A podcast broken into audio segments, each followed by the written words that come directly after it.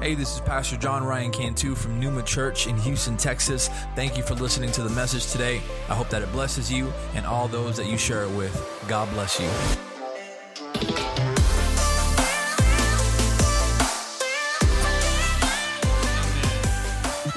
Amen. Praise the Lord this morning. Good to be in the house of God. Amen. Amen. Uh, yeah, if, if half of you are still uh, sitting down, let's get back up. We're going to get into the word real quick, and then I promise I'll let you I'll let you relax this morning. But praise God, God is good, and I know that He's He's got a word uh, this morning. How you feeling this morning? Y'all feeling all right? Amen. The week after uh, Resurrection Sunday is uh, is always interesting because leading up to it, it's like man, there, there's always there's always this hype, there's always this expectation of what God is going to do, and then and then people come, and then uh, it's like they forgot, you know, they they forget that Jesus is still alive. So don't don't don't let that don't let don't let that distract you that we still have a God that is living, right? We still have a God that is resurrecting life, and, pe- and, and, and, people that are coming into this place can still find freedom, even if it's not Resurrection Sunday. Amen. And uh, God gave me this word this morning uh, that it's really been on my spirit for, for a few weeks now. It's found in Acts. If you have your Bibles, you can turn with me to Acts chapter 5. And we're going to be reading 1 through 11. 1 through 11. If you don't see somebody here this morning, reach out to them and let them know they were missed. Amen. That is, that is all of our jobs as a church. Acts 5, 1 through 11. If you have it, you can give me a nice amen. It's an ouch message. All right, y'all ready? I, I, I, want, I want y'all's attention this morning. Can y'all give it? Can y'all give it to me for like 40 minutes? Amen. It says this. It says, but a man named Ananias and his wife Sapphira sold a piece of property, and his uh, and with his wife's knowledge, he kept back for himself some of the proceeds and brought only a part of it and laid it at the apostles' feet. But Peter said, Ananias, why has Satan filled your heart to lie to the Holy Spirit and keep back for yourself part of the proceeds of the land? While it remained unsold, did it not remain your own? And after it was sold, was it not at your disposal? Uh, why is it that you have contrived this deed in your heart? You have not lied to man, but to God.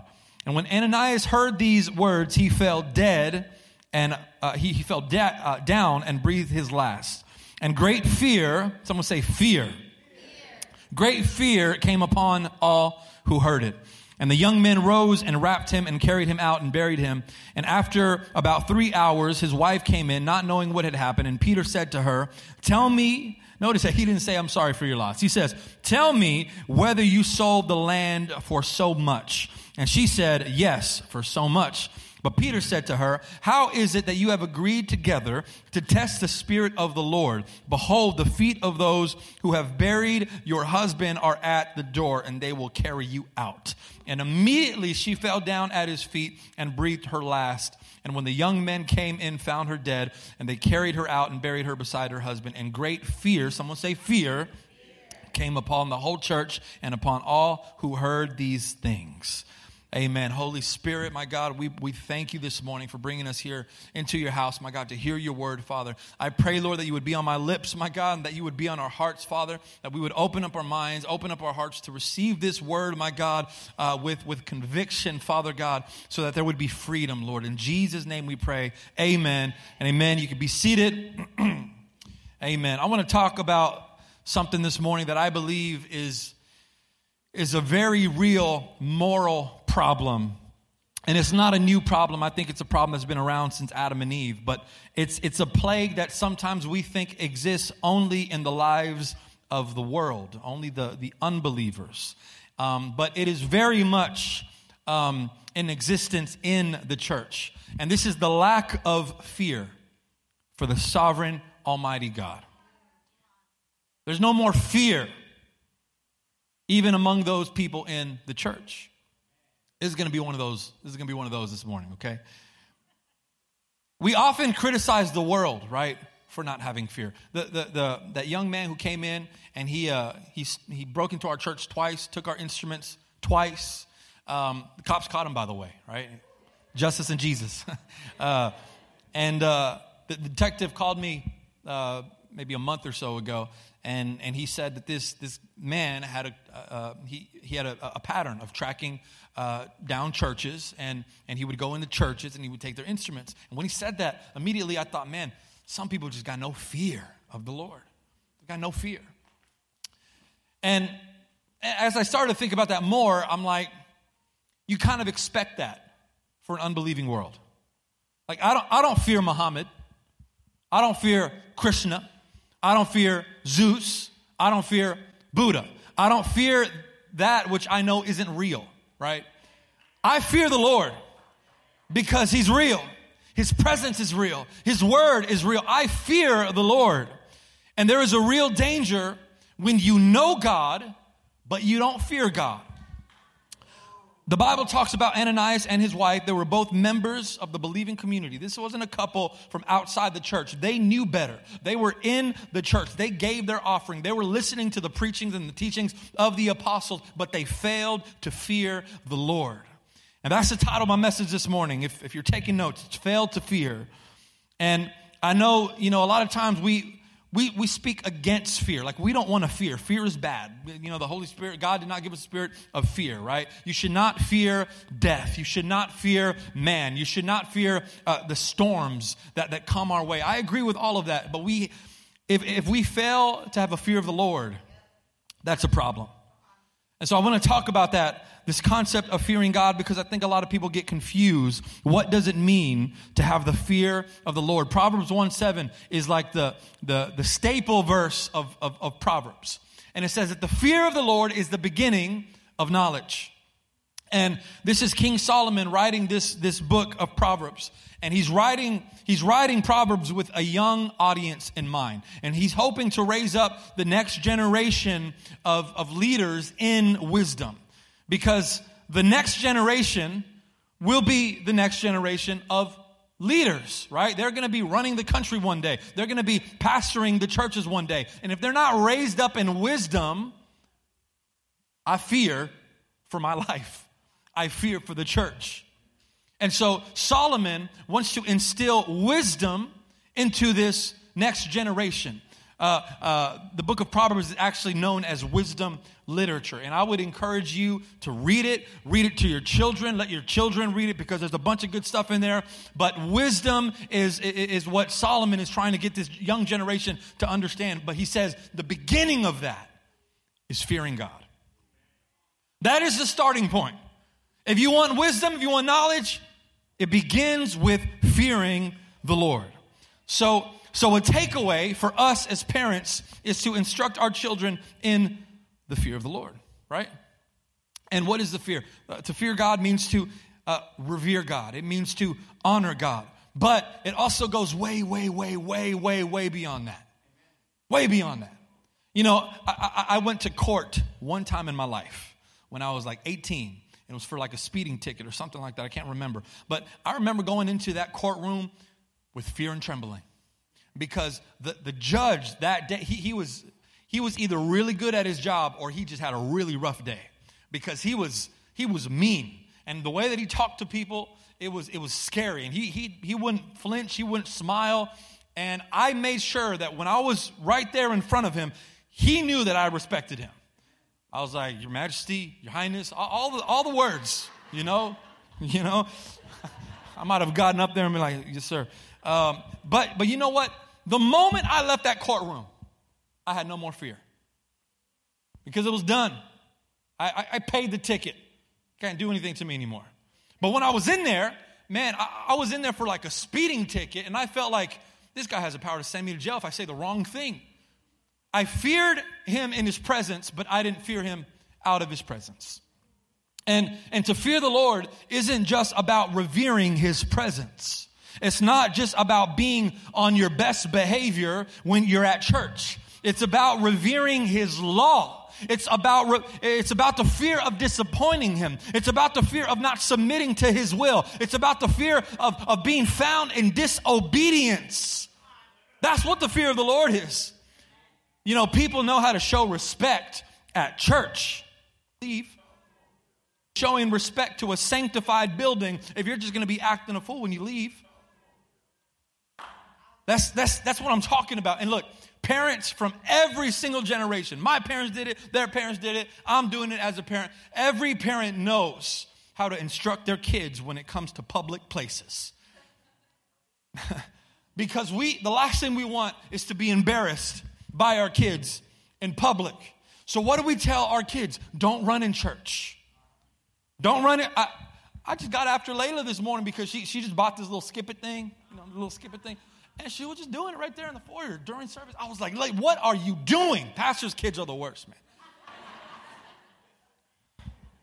But that's what we say. Don't, don't, don't talk during class. Don't eat in the sanctuary. All of that is good. But listen, I want you to hear this. If we're not careful, we will inadvertently teach our kids that to be good in public is more important than to be good in private. And that fearing people and fearing leaders and fearing the pastor comes before fearing God. Fearing the Lord isn't only about fearing Him in His presence. It's not just fearing Him in the presence of other people. To fear the Lord is to revere all that God is. When Abraham took his son up to the mountain to slaughter his son, God said, Don't lay a hand on that child, for now I know that you fear me. That's a crazy way to test one's devotion, right? But God's got his ways, right? He says, I know that you fear me now because you did not withhold your own son. That's the fear of the Lord. It's God before anything that I love. It's God before anything that I'm uncomfortable with, anything that I don't understand. Some may call it crazy, some may call it cultish, but that is the fear of the Lord. And I want you to notice that Abraham, he didn't he didn't go up to Mount Moriah in the presence of anybody else. It was just him, his son, and God. That was it. There was, there was no pressure for him to succumb to. There was no, excuse me, there was no pressure um, from people to say, really, you're gonna, you're gonna like slaughter your son? That's kind of intense. There was no pressure to please anybody. That's the fear of God. And let me, let, me tell you that the fear of Lord, uh, the fear of the Lord, it encompasses every aspect of life. Every aspect of life. Because to fear God is what? To obey God. And so if you're constantly disobeying God with the way that you dishonor your husband, or the way that you fail to love your wife, you are failing to fear God. You're losing that battle every time because you've become okay with disobeying his word when it comes to that aspect of life. If you're, if you're constantly uh, fearing external things, the, the things that God says, do not fear, for I am with you, you are failing to fear God. If I'm constantly sinning with the things that I've already given to God, and I'm running back to those chains that, that have been loose, I, I always pray, God, break these chains and destroy these chains. Because breaking chains is one thing, but if you leave the chains there, you're always going to be running back to them because you know they're there. God, break the chains and destroy the chains. I want to I want to make it happen to where I don't even know where I left the thing that I left. But if you're constantly going back to those things that you said, God, I repent from, you're not fearing the Lord. That's not fearing God. Maybe you didn't think that the fear of the Lord ran that deep. Maybe you just thought it meant don't run in church. But to fear the Lord is to fear Him when He watches the way that you steward your money that He's given you. It, it, it's to fear Him when He hears the way that you talk about other Christians. Don't tell me you fear God and you have a problem with gossip. Don't tell me you fear God when you're acting in foolishness in everything that you do, but you know how to worship well.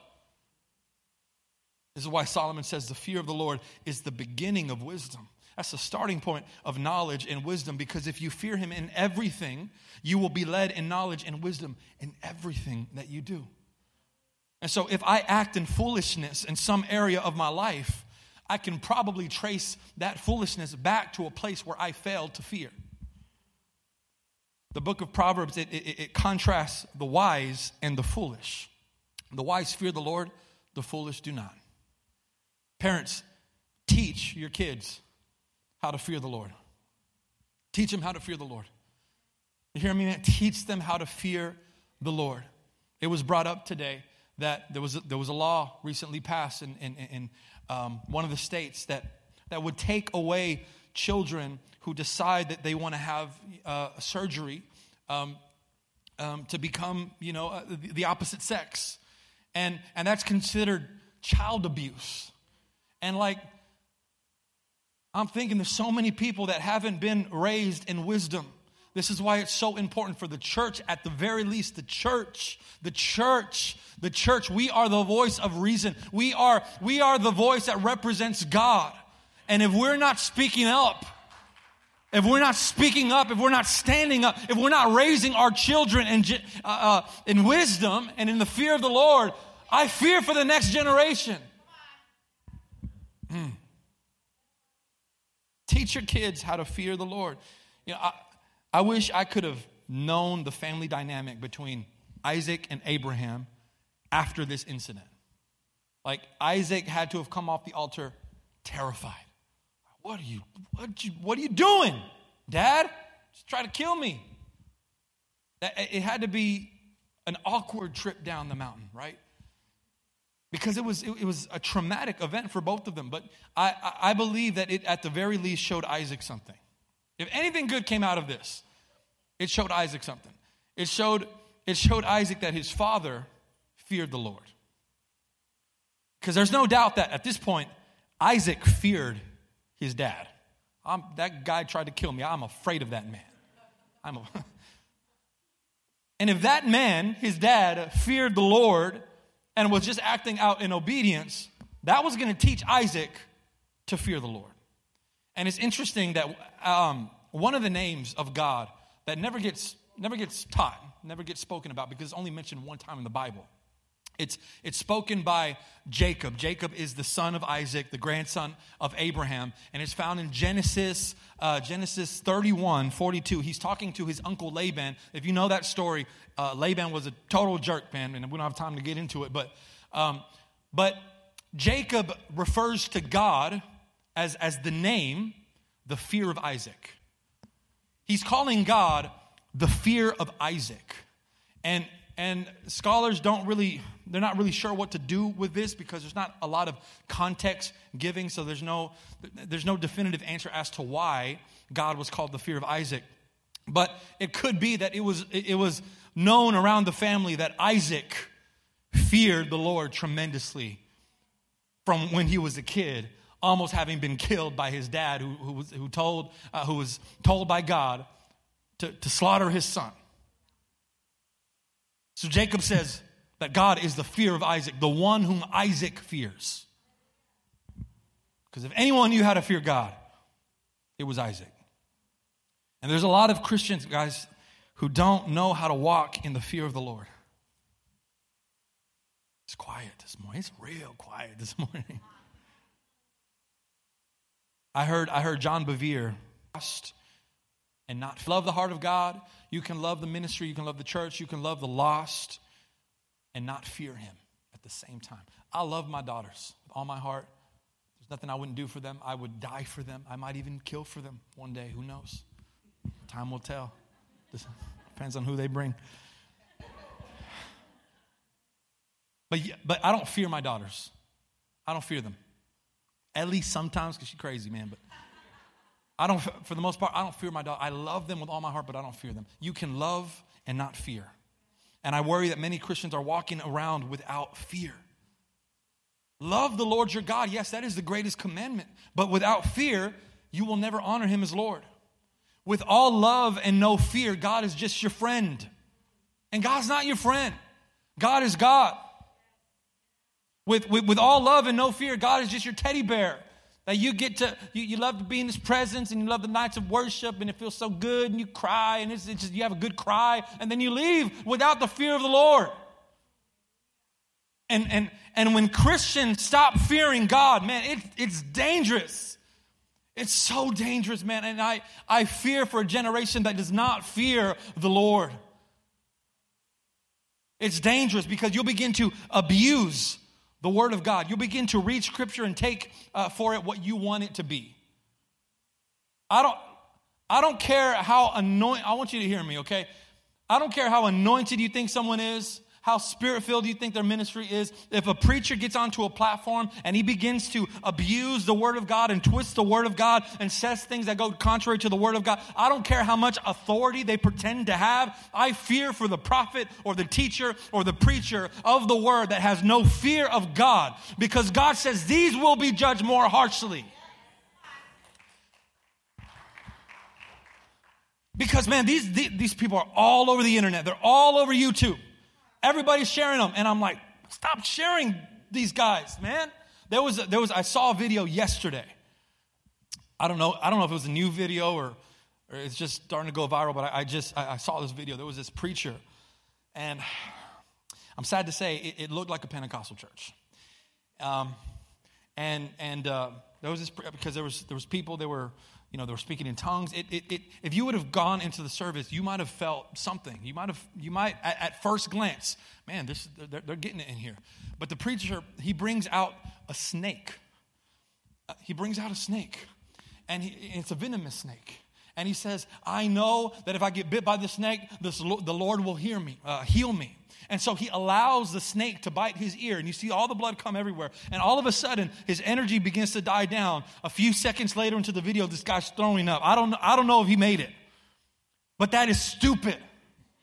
That's stupid. And people are in there thinking that this is, this is, this is the word of God, and they're speaking in tongues, and it's like the Holy Spirit is moving. That is stupidity. I fear for that man who takes the word of God and abuses it. If you approach the Word of God without care and you intend to teach the Word of God without care, you don't fear the Lord. I'll just say it like that. I'll, I'll just say it like that because this, this, this is a weapon. This is a weapon. I will never give a weapon, a deadly weapon, into the, into the hands of somebody who does not know how to use it because they will hurt somebody. You don't fear the Lord if you don't take care of his word and intend to teach. You just want to be in ministry. Do I sound mad this morning? I'm not mad. When, when you have no fear of God, here's another one you'll be okay with sin. You'll begin to compromise. That, that, that, was, that was a word Sister Steph gave earlier compromise. You'll begin to tell people, your sin is okay. You know, sin is sin. I sin, you sin, we all sin. I think we need to stop saying sin is sin. Because even though it, it's true in the eyes of God, sin is sin, some sin runs a lot deeper than others. There's a difference between falling into sin and living a lifestyle of sin. And to somebody who doesn't know better, you can send the wrong message. Sin is sin. Oh, okay. I can, I can come with my sin and stay with my sin. No, that is not, that's not the message. Come as you are, but you cannot stay as you are. Jesus wants to do heart surgery on you. I was in a pastor's uh, little roundtable discussion this past week, and there was, there was this pastor who is in the Montrose area, and he said he's starting to get, uh, you know, a lot of LGBTQ members at his church, and, and uh, um, he said he said that he had this you know genuine conversation with with uh, with the transgender person at the gym. Uh, as soon as as soon as uh, so they were they were talking, and then as soon as he said that he was a pastor, uh, she was just like turned off by the fact that he was a pastor, and she leaves. And he's like, "What what's wrong? What, like I didn't I didn't say anything that offended you. What's what's going on?" And she said she said, "Well, the church has shown me time and time again that they don't like me. They don't want me. I've never felt love in a church. I've, I've, I've always been hurt by churches and pastors. And he says, Look, I'm, I'm sorry if, if you were hurt by them. Um, I believe that Jesus loves you. I know that Jesus loves you. We love you. We invite you to come and hear the word of God. We'll save a seat for you. But we don't agree with your lifestyle. We don't, I mean, we don't agree with it. Doesn't mean we hate you. Doesn't mean we're not, we're going to treat you differently. But yes, we don't agree with your lifestyle. You know why people don't fear the Lord? Is because they fear people more. That's why. That's what it comes down to. Because people will give you a reaction. You'll, you'll get to see the facial expressions from people. They'll give you praise or they'll give you hate. They'll elevate you or they'll cancel you. People tend to be louder than God. and we're attracted to the noise. We're afraid of the noise. And so, in the story of Ananias and Sapphira, you're still with me, right? Okay. We see that their deception was motivated by a desire to receive the praise of people. Going back to what I said earlier, if we're not careful, we can learn how to fear people before we fear God. And, and all the good that we do is simply for the pleasing and the praising of people. So I want, I want to read the end of chapter 4 real quick of Acts. Okay? We, never, we never read this story along with the ending of chapter 4. Let's read the ending of chapter 4 real quick, and maybe the motives of Ananias and Sapphira will make a little bit more sense. Okay? Starting at verse 33, uh, 32. It says, now the full, this is, this is the early church, talking about the early church. Now the full number of those who believed were on, uh, were of one heart and soul, and no one said that any of the things that belonged to him was his own, but they had everything in common. And with great power, the apostles were giving their testimony to the resurrection of the Lord Jesus, and great grace was upon all of them. There was not a needy person among them, for as many as were owners of land or owners of houses sold them and brought them uh, to the, brought the proceeds of what was sold and laid it at the apostles' feet and distributed it to each as any had need. Thus, Joseph, who was also called the apostles uh, Barnabas, sold a field that belonged to him and brought the money and laid it at the apostles' feet. And then we read, but a man named Ananias, with his wife Sapphira, sold a piece of property, and with his wife's knowledge, he kept back for himself some of the proceeds and brought only a part of it and laid it at the apostles' feet. So the lie that they had committed was that they sold this piece of property and, and only brought a portion of the proceeds while making the church believe that they brought everything. That was a lie. Okay, and this is how it went down. I'm, I'm 99% sure this is how it went down. Ananias and his wife, they were members of the very first church. The very first church. They, they served along the apostles of Jesus and it was a thriving church. You guys know what it is to attend a thriving church. Amen. All right, you come, you come to church Sunday after Sunday. You feel, I mean, you just feel energized. You feel re- refreshed when you leave here. Man, we had a leaders meeting yesterday. I was so encouraged. I mean, we have we have a thriving church. The only thing that's not thriving, real quick, is Wednesday nights. Where y'all at, bro? Where y'all at? That's another sermon. Okay. For the most part, we're a thriving church. And that, that's where Ananias and Sapphira, they were in the middle of, of, of this incredible work that the Holy Spirit is, was doing. And so one day they decide to sell some property. And so they sell the property. But how is it going to look that St. Barnabas over there, old goody old two shoes old Barnabas, sold, all, sold his property and gave all of it to the apostles? How is it going to look that we only give a little bit?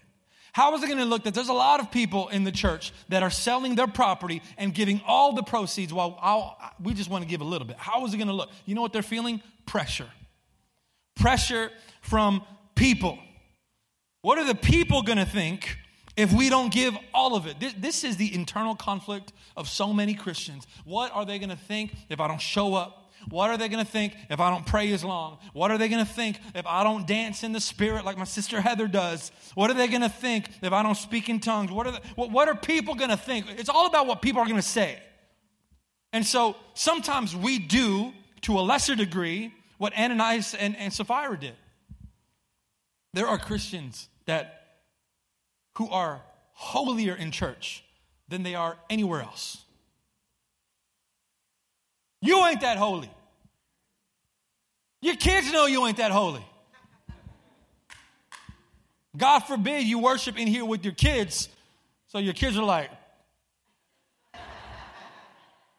you're over here with your hands raised, your kids like, you're over here speaking in tongues. That sounds a lot different than what you sound like at home. Mom, come on, come on. You ain't that holy. But for fear of people, we put on a mask so that no one sees the real us. Because if they see the real us, they may think less of us. Who cares? Bro, who cares? Fakeness, fakeness gets us nowhere. I, I respect my wife so much because she's the most real person I know. She's the most real person I know. She'd be like this if she was a pastor. She would be like this if she was not a pastor. I'm, I'm a little bit less like that. I'm, I'm a little bit more like, okay, I gotta, I gotta play the part. I am, just being honest. One time, one time, I didn't check with you if I could tell them this. But one time, I, I asked her on a Sunday morning, I said, You're gonna, you're gonna wear that? My dad's like, oh, I, taught, I taught you better, son. it was an uncomfortable ride to church. You know? She's, she, she's real. Like, she's not trying to be someone she's not. But, but that's what you get a lot in church. And that's why a lot of people think that, that, that churches are full of hypocrites, guys. They're honest, because there, there, is, there is a little bit of fakeness in here. Maybe, maybe, maybe, I wouldn't maybe call it hypocrisy, but maybe a little bit of fakeness. Like you're not, you're not, the, you're not what you're presenting to people. Fakeness gets us nowhere. And, and look, I'm not saying don't respect people. We need to respect one another. We need to not bring certain things to certain people, and, and we should be showing respect and not be a stumbling block, uh, block to somebody. And I'm not saying if you walk at home, uh, walk around at home in your underwear to be the real you at church, and, you know, that's that's inappropriate, right? I, I, obviously, you know what I'm saying, right? Don't present yourself as someone you're not, because that is not fearing God. That is fearing people. And I love that that Peter confronts Ananias. He's like, dude, that was your property to sell. You could, you could have done whatever you wanted with it. You have every right to do it. If you wanted to keep all the proceeds, you could have done that. It was your right. Yes, some religious folks would have probably judged you for it.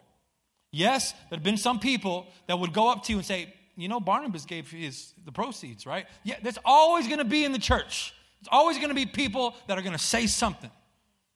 But he says that was your property. You could have you could have sold it and gave all of it. You could have kept it. But you didn't do that. You lied about it. There are people at church today who are only here because people wanted you here. You're only here because you're expected to be here. Maybe you serve, maybe you're a leader, and, and you're only expected because of people. Now, there, accountability is good, but, but if, if, if, you, if you're only here because of people, you got to fix that fear of the Lord problem. And I'm, I'm always going to do my best to reach out to people that I haven't seen in church for a while. But if you're only coming because I invited you week after week, like th- there comes a point where I'm not going to I'm not going to send you a reminder again. There, there, was, a, there was a period in, in uh, d- during the ministry where before our Instagram was like fire, you know, because we hired, we didn't hire, but Alexa, right? My sister, Valen told her. But, but, but before that, it was, the, our Instagram page was just like an announcement page. And every Saturday, it was like, oh, if we don't post a reminder for people to come to church, they might not come to church. I got fed up with that. Like, do you really need a reminder Saturday night to come to church? Right? I mean, churches are doing the most to bring people to church. I'm not talking about unbelievers, I'm talking about the church to church. If you're not coming to church for any reason but God, maybe you come because that cute girl or that good looking guy, or because you want to be in ministry, you want to be in leadership, you got to fix that fear of the Lord problem. Because more than people, the Lord wants you here. God wants you to honor Him here at His house and worship Him, and He wants you to fear Him. We've got Christians in the church who don't fear the Lord. And all this is practice for another church. I'm going to preach at later, right? This, y'all fear God, right? But Ananias and Sapphira, they lied to the church. Peter says, in doing so, they lied to God, all for a moment of self glorification. God will not, I've said this many times, God will not share his glory. The work of the Holy Spirit, but what he was doing in the early church, that alone was enough. That, it, that was it. The Holy Spirit doesn't, doesn't need my, my money, doesn't need my generosity. He'll use it. But if I'm doing things just for my, for my self glorification, to say, look at how much I do. Look at how much I have given. Look at, look at the song that I can sing. Look how well I can sing it. Look how well I can preach this sermon. If it's just for me, I, I believe that is why the punishment was so severe because God had to send this message. You know, God, God doesn't share his glory. God doesn't share his glory. And, and it reminds me of the words of Jesus when, when he said, Many will say to me, uh, Lord, did we not prophesy and cast out demons, do mighty works in your name? And he will say, I never knew you. Because the day that you thought you could get a piece of the glory of God for yourself was the day that you lost all fear for God. This happened to Satan. He began to elevate himself. He began to want the, the beauty and the splendor. He thought himself better than God. And he began to glorify himself. He lost all fear of God. And God said, Out. Proverbs 8:13 says that the fear of the Lord is to hate the evil of pride and arrogance. God will share his glory with no one, church. No one. I'm, I'm getting ready to close. I'll have the worship team come up. But the the story says that both Ananias and Sapphira were struck dead. Now, this, this, this is a unique event. This doesn't apply to everyone, obviously. There's plenty of people who, who have lost the fear of the Lord and they're very much alive. But I think this serves as a whole reminder to the people of God that a lack of fear of the Holy Spirit will ultimately result in death. Look, we know that we serve a gracious God. And we love those sermons, right? Because it's beautiful. The grace of God is beautiful, it's powerful. But yes, we also serve a just God, and, and we need to talk about it. We serve a God who let's not forget, will one day pour out his wrath upon the earth of those who did not believe. And, and can I tell you that, that just because you're in church doesn't make you safe? There will be a judgment for the, for, for the church as well. Because you can be a part of the church and not a part of the kingdom. You can go all your life in the church, but if you failed to fear the Lord, judgment will come, man. Judgment will come. The church needs to return to the fear of God. I'm talking about everybody, man. Everybody. The, the global church needs to return to the fear of the Lord. This is the God who holds all power of life and death in his voice. And as always, guys, look, I'm, I'm, I'm not preaching at you, I'm preaching to you, and I'm preaching to myself. The Lord has been challenging me recently to, to fear to fear him in, in ways that I've never feared him before. Because you know what? I, I was fearing the Lord's presence. I had a rever- I have a reverence for God's presence. I, I have a reverence for the things that He cares about. But there were aspects of my life that I failed to fear. I was, I was not operating in wisdom because I didn't begin with fearing God. And so look at your life and ask yourself, where am I foolish? Where am I constantly messing up? I bet it could be traced back to not fearing the Lord in that area. And so, let me just testify, man. I have found in my life that the more I fear God, the less I fear anything else. The more I fear God, the less anything else intimidates me. I mean, and and Jesus said this, didn't he? I mean, he said, "Do not fear those who can who can kill the body but cannot kill the soul, rather fear him who can kill both soul and body." The more you fear God, the more you make him Lord. You hear that? The more you fear God, the more you make him Lord.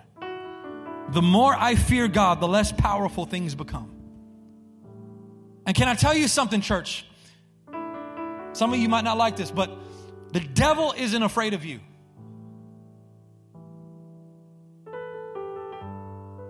The devil isn't afraid of you. Some of y'all are like, oh, he, he afraid of me.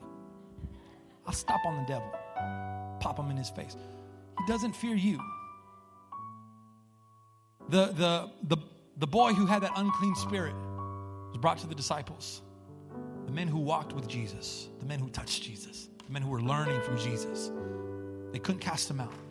They didn't, they didn't fear the disciples. The devil doesn't fear you, but he does fear the one in you. He fears God. Last week I talked about everything coming subject to the name of Jesus. That is what the enemy fears. He fears Jesus, man. He feared baby Jesus. He feared Jesus when he came as an infant. He tried to get him killed through Herod. He feared Jesus when he was about to start his ministry, when Jesus was fatigued in the desert after fasting for 40 days. He fears Jesus even more today because Jesus showed how he can defeat death. The devil fears Jesus. James says that, that the demons, they believe and they tremble at the name of Jesus. So, so it's not you that the devil fears. It's not me. It's not a pastor. It's not a prophet. It's God that the devil fears. The Bible says in Revelation, I, I, I still have your attention. I want you to get this last piece, okay?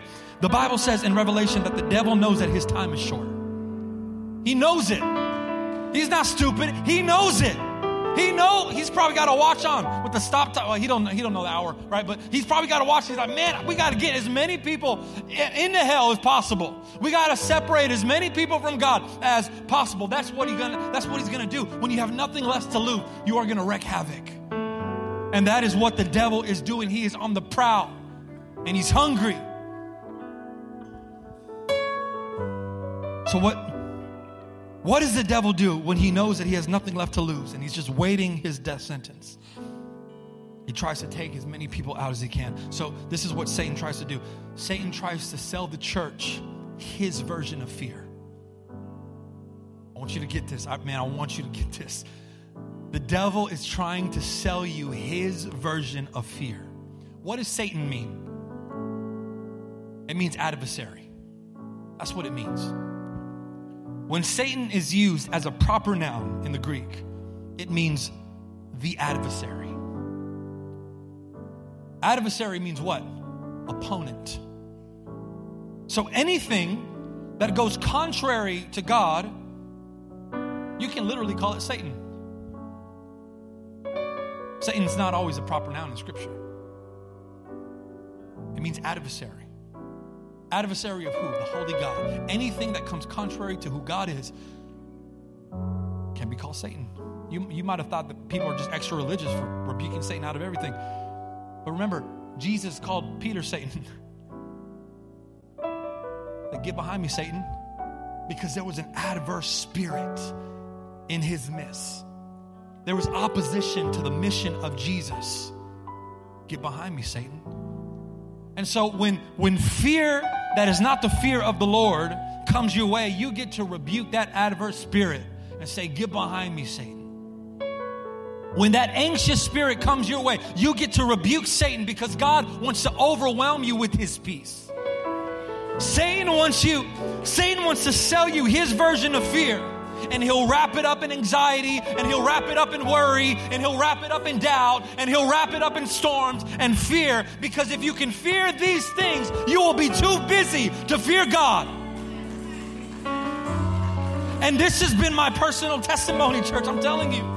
But when I began to let the devil know that I don't fear worry anymore, I don't fear fear anymore. I don't fear what man can do anymore. I don't fear what people are going to say. I don't fear what people are going to think. I, I don't fear. I don't fear that because the one that I fear is greater in me than he who is in this world. That is who I fear.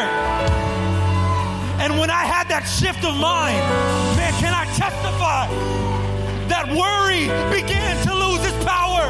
Anxiety began to fall I was fearful of, the things that I was rebuking, I put my eyes on Jesus and I began to tremble in His presence because my God is greater than all of those things. The devil wants to sell you his version of fear that will distract you from God. Listen, man of God, he's convinced a generation of men that you can fear your wife, but you don't need to fear God. And so there's a bunch of men watching things, doing things in the presence of God that they would never do in the presence of their wife. You are fearing your wife more than you're fearing the Almighty God. The devil has convinced people, okay, maybe, maybe, maybe don't do that in front of, of the Christian folk. Maybe don't say that in front of your pastor, but you can do it in private. You fear people more than you fear God. We have a generation who has bought this counterfeit version of fear from the devil himself. And I'm challenging you, people of God, to come back to the fear of the Lord because everything is subject to the name of Jesus. Why don't you stand? Can we do Waymaker? Can we do Waymaker? I want to invite you this morning, church. Come on, put put fear to rest and begin to fear in the Almighty God, the miracle worker, the waymaker, the one who can restore, the one who can cast out, the one who can set free. Begin to fear God, and nothing else will scare you. Again, begin to tremble at the voice